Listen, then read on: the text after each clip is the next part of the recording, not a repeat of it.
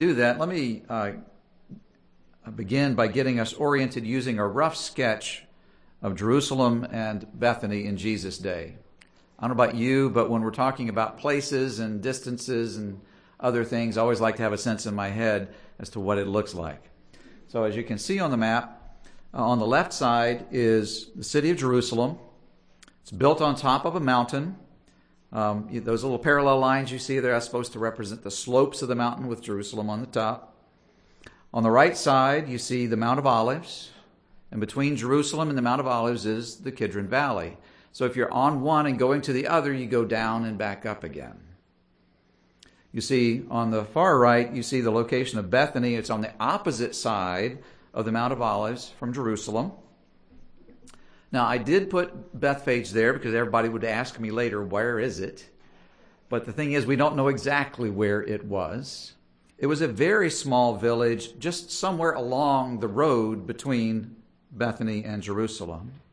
In terms of distance between the two, it was roughly about two miles from Bethany to Jerusalem, which means it was walking distance. And in the New Testament, we read about this week that we're beginning to look at that Jesus was in Jericho and he went to Jerusalem. We know he made at least one stop on the way, but the point is that the road from Jericho to Jerusalem went through Bethany and Bethphage. So, with that, let's uh, remain seated and let's read together our scripture today. It's from Mark 11. It's Mark 11, verses 1 through 11. So, uh, let's read this together.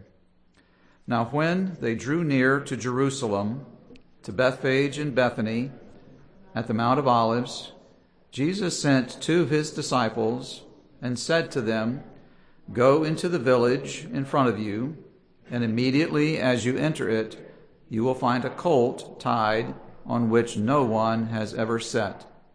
Untie it and bring it. If anyone says to you, Why are you doing this? say, The Lord has need of it and will send it back here immediately. And they went away and found a colt tied at a door outside in the street, and they untied it. And some of those standing there said to them, What are you doing untying the colt? And they told them what Jesus had said, and they let them go. And they brought the colt to Jesus, and threw their cloaks on it, and he sat on it.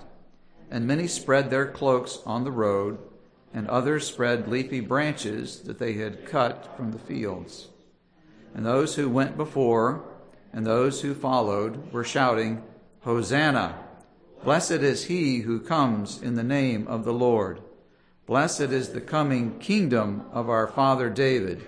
Hosanna in the highest. And he entered Jerusalem and went into the temple. And when he had looked around at everything, as it was already late, he went out to Bethany with the twelve.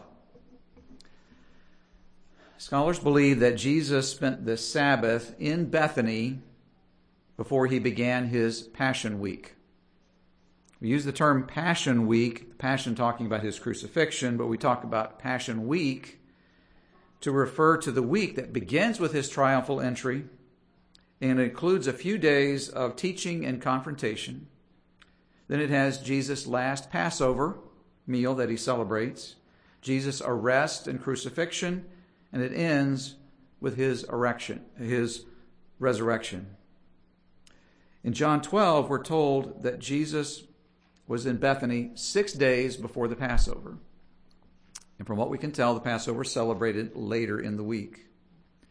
So we believe that Jesus had his triumphal entry on Sunday, which was the first day of the week, and it was a regular work day on the Jewish weekly calendar.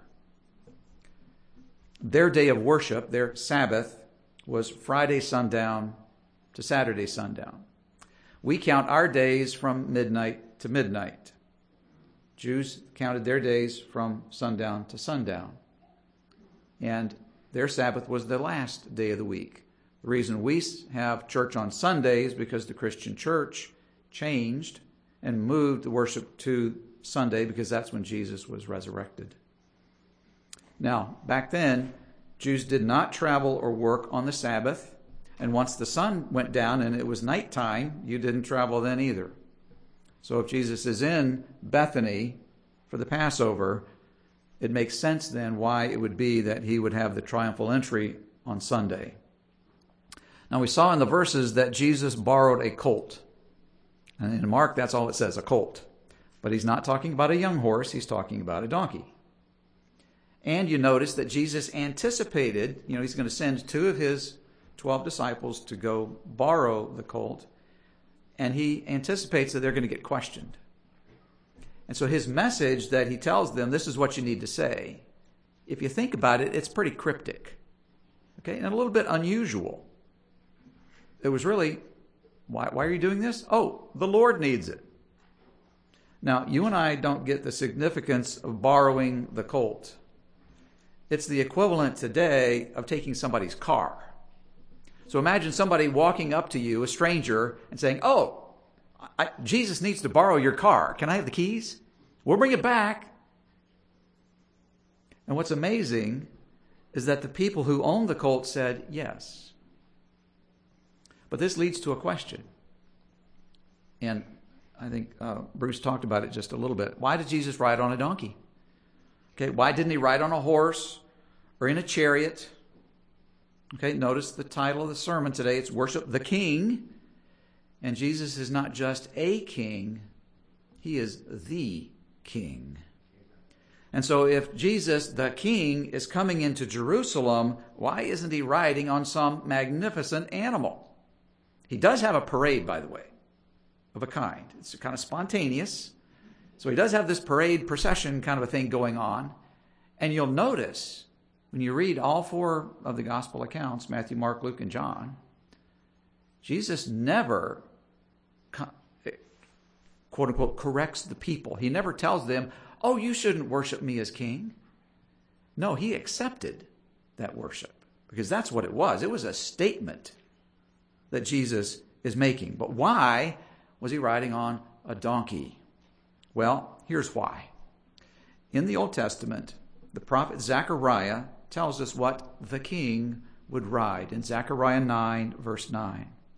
Rejoice greatly, O daughter of Zion. Shout aloud, O daughter of Jerusalem. Behold, your king is coming to you, righteous and having salvation is he, humble and mounted on a donkey, on a colt, the foal of a donkey. So notice the words that he uses. Well, first, when he says, daughter of Zion, daughter of Jerusalem, he's talking about the people. He's saying, people, all Jews, live here. Rejoice. Why? Because your king is coming. And this is in a time when the only king the Jews had was Herod, and they never counted him as a king. The, the, the line of David had stopped in terms of being a king hundreds of years before this. Zechariah says, Your king is coming, righteous. So he's right and good in all that he does having salvation, rescue, but also notice humble. Now, the people, as we're going to see in just a second, the people know about this prophecy. They're responding to the prophecy. Jesus is fulfilling the prophecy. Remember what we just read. Jesus is the one decides he's going to travel to Jerusalem when many of his disciples and his closest followers were saying, Don't go, it's dangerous. He says, No, I'm going. And then we just read, Jesus is the one that says, You're going to find a colt, a young donkey. You go get him because I'm going to ride him. Jesus is fulfilling this prophecy from Zechariah. Now, also, it appears to be an Old Testament tradition that Jewish kings rode on a donkey. But the king that Zechariah is referring to is the Messiah. We're going to talk more about the Messiah in just a minute. And then we read from our verses that a crowd of people was shouting. There were people in front of him and people behind him. Well, where did the crowd come from? Well, remember that Jesus' Passion Week includes the Passover. And from what we can tell from writings outside of the Bible, but even with some what's in the Bible, it's very clear that many people came to Jerusalem to celebrate the Passover. Because Jerusalem was where the temple was. When I say many, it was hundreds and even thousands and tens of thousands would come to Jerusalem to celebrate the Passover. And you read in John's letter about Jesus' life that people had heard about Jesus raising Lazarus from the dead, and that was a recent event. So in John 12 12, we read this. The next day, the large crowd that had come to the feast, talking about they had come to Jerusalem for the Passover, heard that Jesus was coming to Jerusalem. So the people went looking for Jesus, and they found it. He's on the donkey, somewhere on the road between Bethany and or Bethphage and Jerusalem. And then what did the people do when they found him?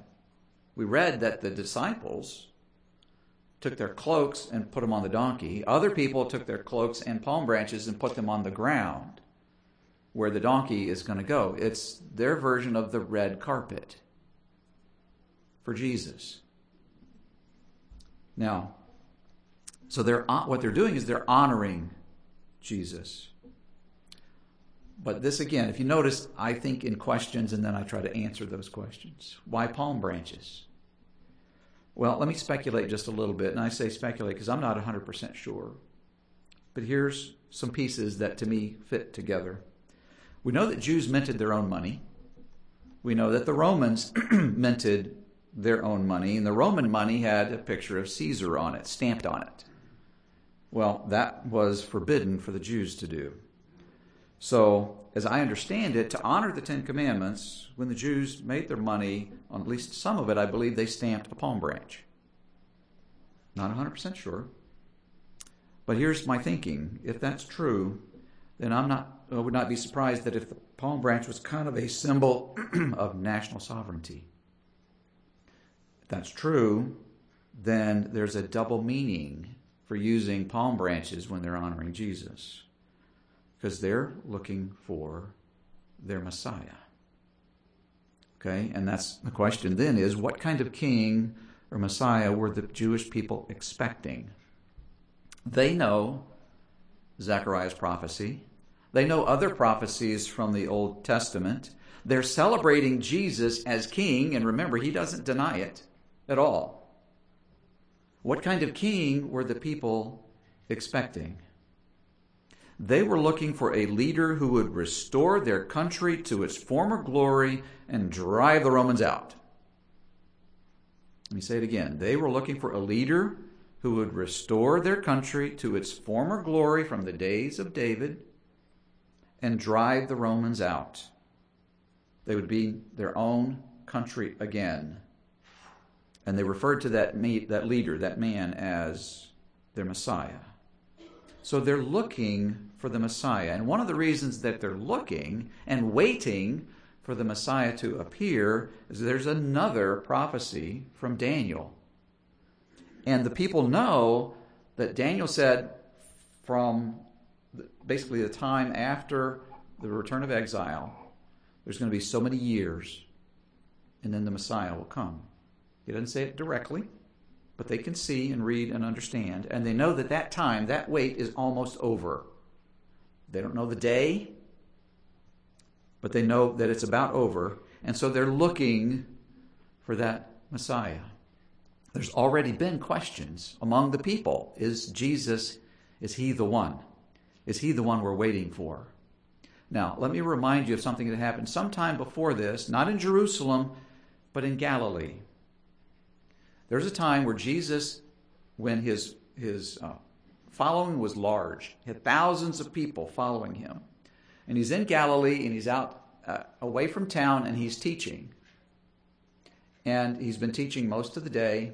And he knows the people are getting tired and hungry. And Jesus is the one that brings up the topic of food. Jesus is the one that turns to his 12 closest followers, his disciples, and says, Guys, we need to feed these people. What can you guys do? And their response was blank look. Andrew says, Oh, here's this little boy. He's got his meal, a little bit of bread and some fish.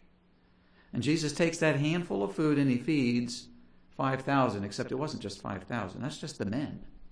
There were men, there were women and children, And he had baskets of food left over. And he didn't just do it once, he did it a second time with 4,000 people. So, do you remember what happened the day after Jesus fed the 5,000 people? In John 6, verse 15, we read this Perceiving then that they were about to come and take him by force to make him king, Jesus withdrew again to the mountain by himself.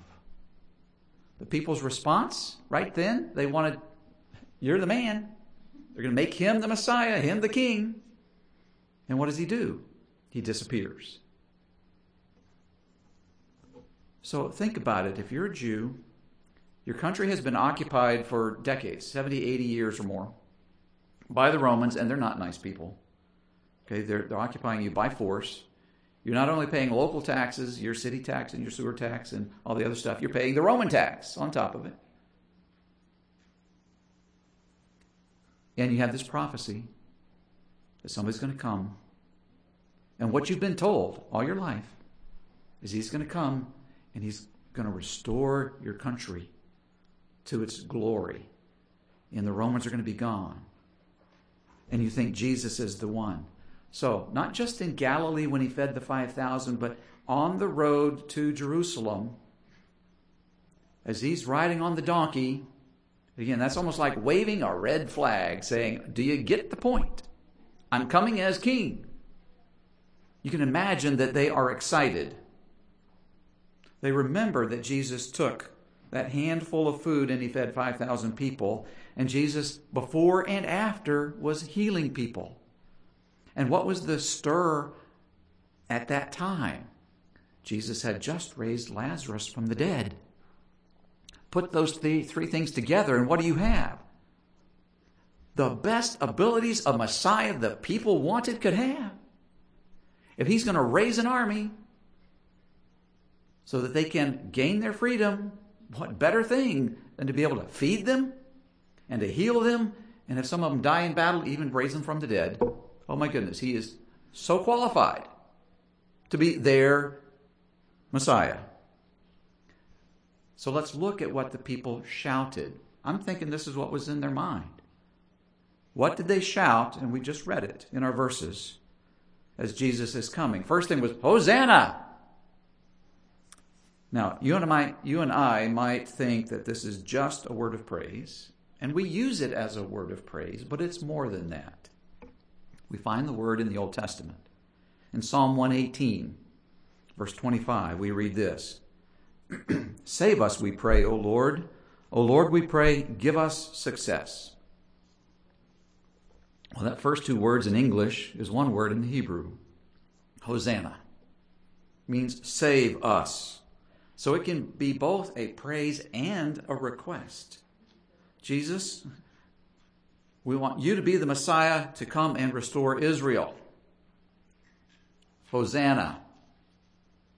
Then they say, Blessed is he who comes in the name of the Lord. Well, that's also a quote from Psalm 118, the next verse, verse 26. Blessed is he who comes in the name of the Lord. We bless you from the house of the Lord. Whenever you see a quote like that, it's always good to go back and read where it came from and get the larger context the psalm, which again, that was a song back then, Psalm 118 talks about the strong arm of the Lord. And I believe that when the people quoted it, they were understood this to be a reference to the Messiah. And then the people say, Blessed is the coming kingdom of our father David. If there was any question as to what they were thinking and hoping, it becomes much clearer. Okay, notice that word kingdom. Blessed is the coming kingdom of our father David. Okay, I think right here you have the hope of national restoration. They're hoping that this is the Messiah. He's going to come, and there's going to be a revival of King David's glory. And they finish with Hosanna in the highest, praising God. Well, they're saying these things thinking Jesus is the Messiah. And they are right. He is the Messiah, but he's not the kind of Messiah that they were looking for.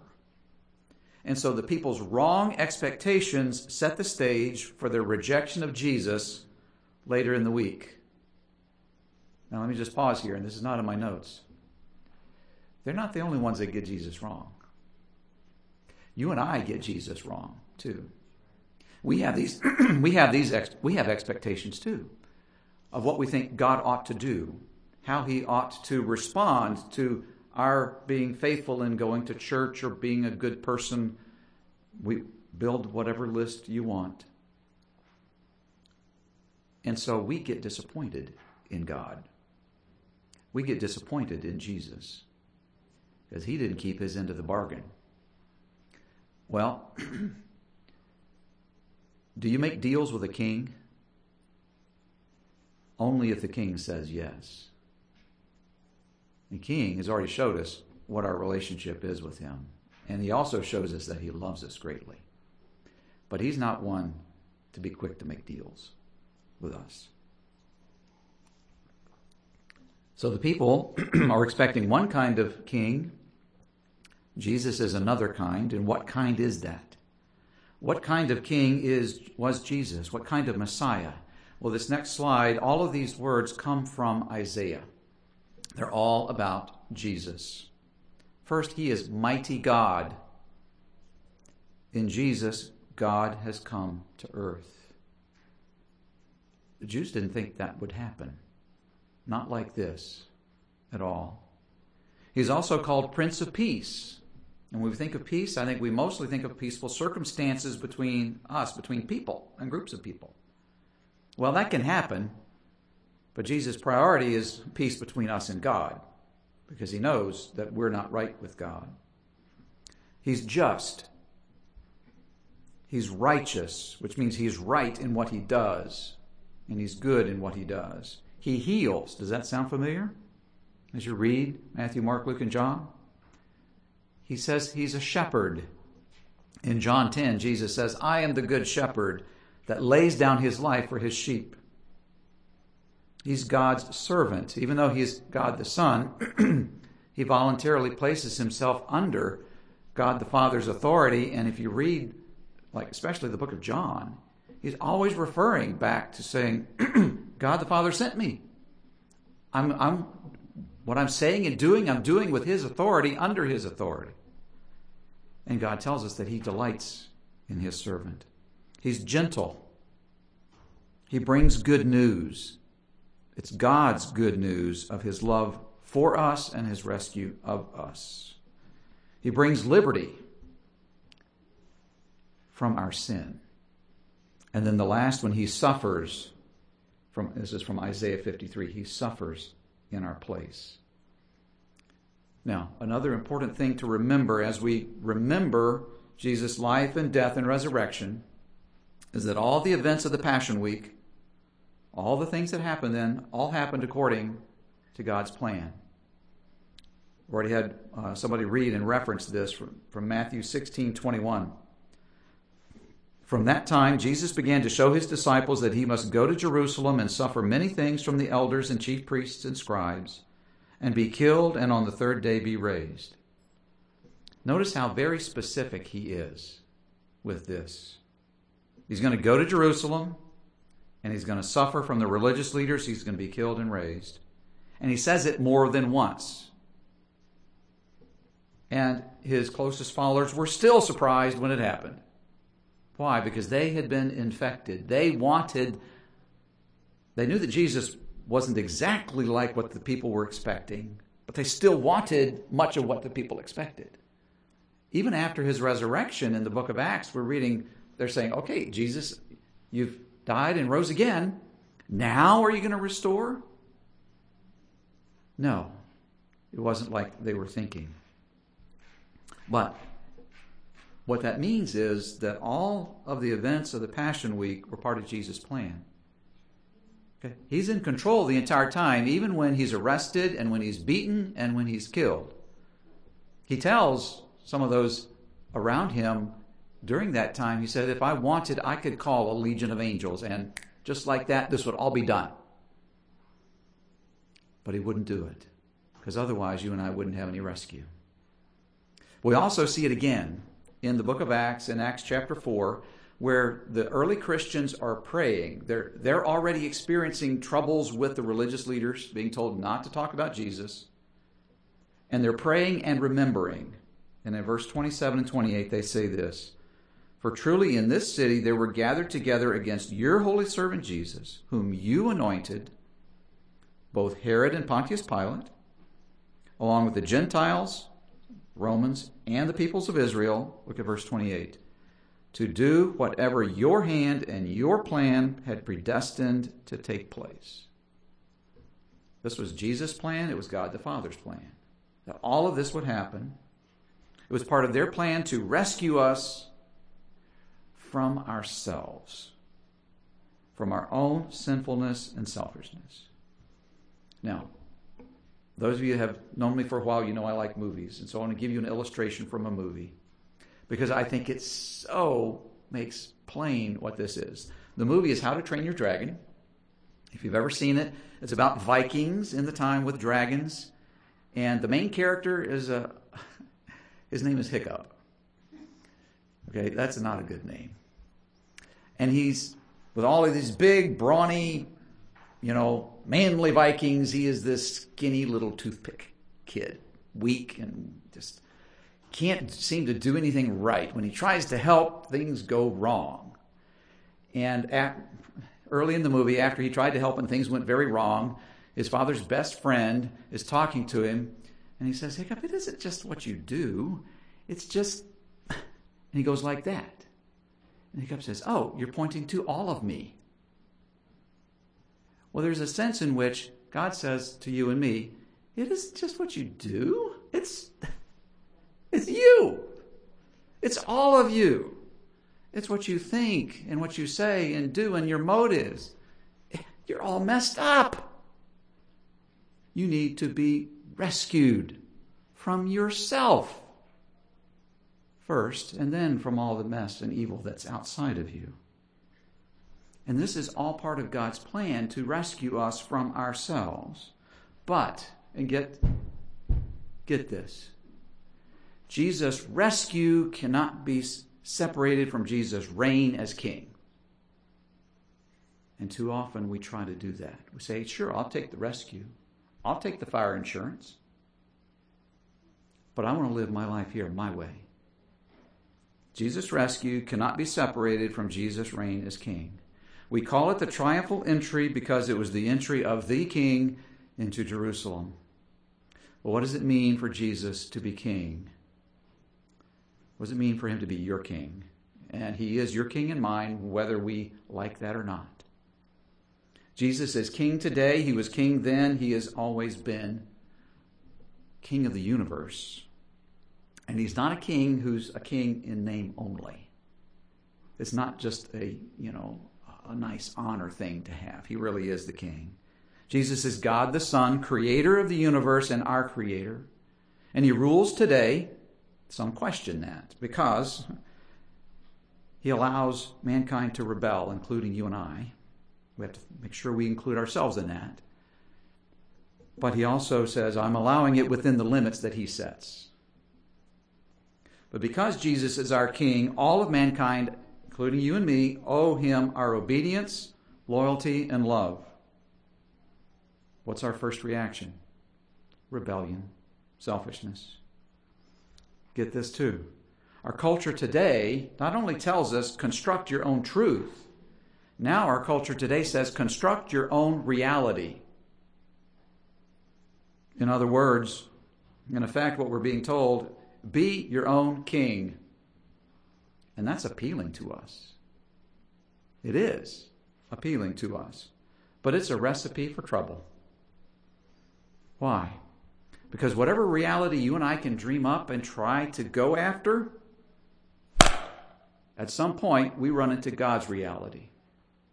And His is the true one. It's a reality you and I have no control over. You want an example? We're in the middle of one right now. It's called COVID. So, are you and I trying to build our own little kingdom? Or do we acknowledge Jesus as our King?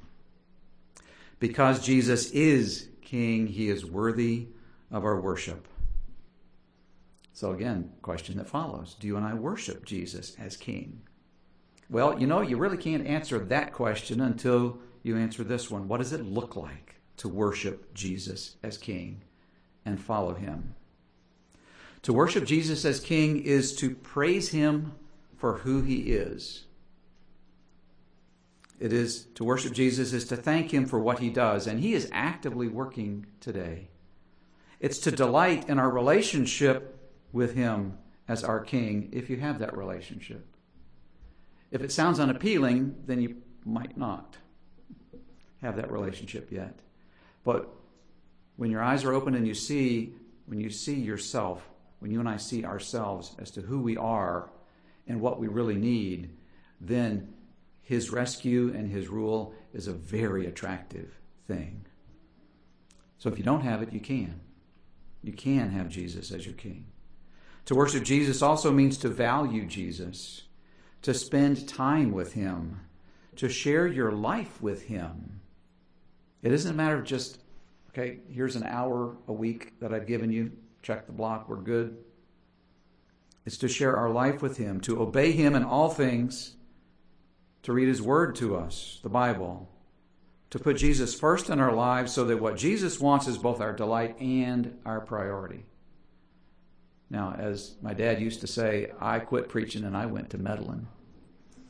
Okay? Because when you understand worship in that way, when you understand Jesus' kingship as all encompassing, it means that you and I can't get away from him.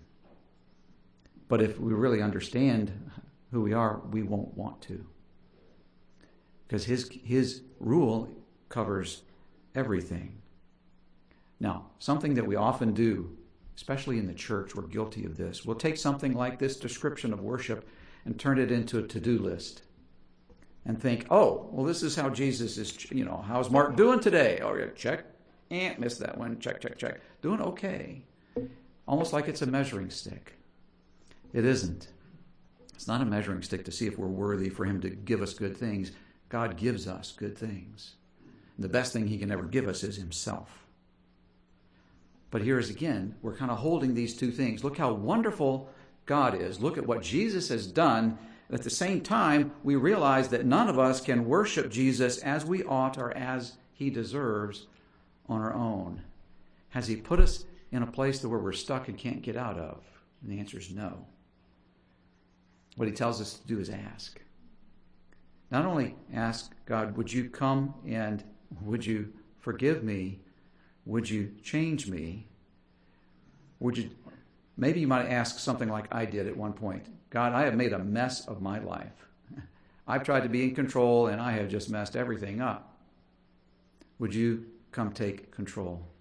Would you rescue me from me? Would you change my life? He did, he has, he will do that. So ask him if you realize that you're not worshiping God, Jesus, the way that we ought. Jesus, I need help here. Would you help me work in my life so that I can worship you? And just as Jesus does for us what we cannot do in terms of rescuing us, he does for us what we cannot do through his spirit in us, helping us to worship him the way that he deserves to be. And our celebration of communion is a part of that worship. Let's pray. Lord, we thank you. We thank you for loving us. We thank you for rescuing us. We thank you for being so patient and kind and gentle. Many of those words that were in the Old Testament that described you still describes you today. Lord, as we celebrate Jesus' death, his substituting himself in our place, Lord, help us to see how much you love us and care for us and help us to thank you and to delight in you as you delight in us. Pray this in Jesus' name. Amen.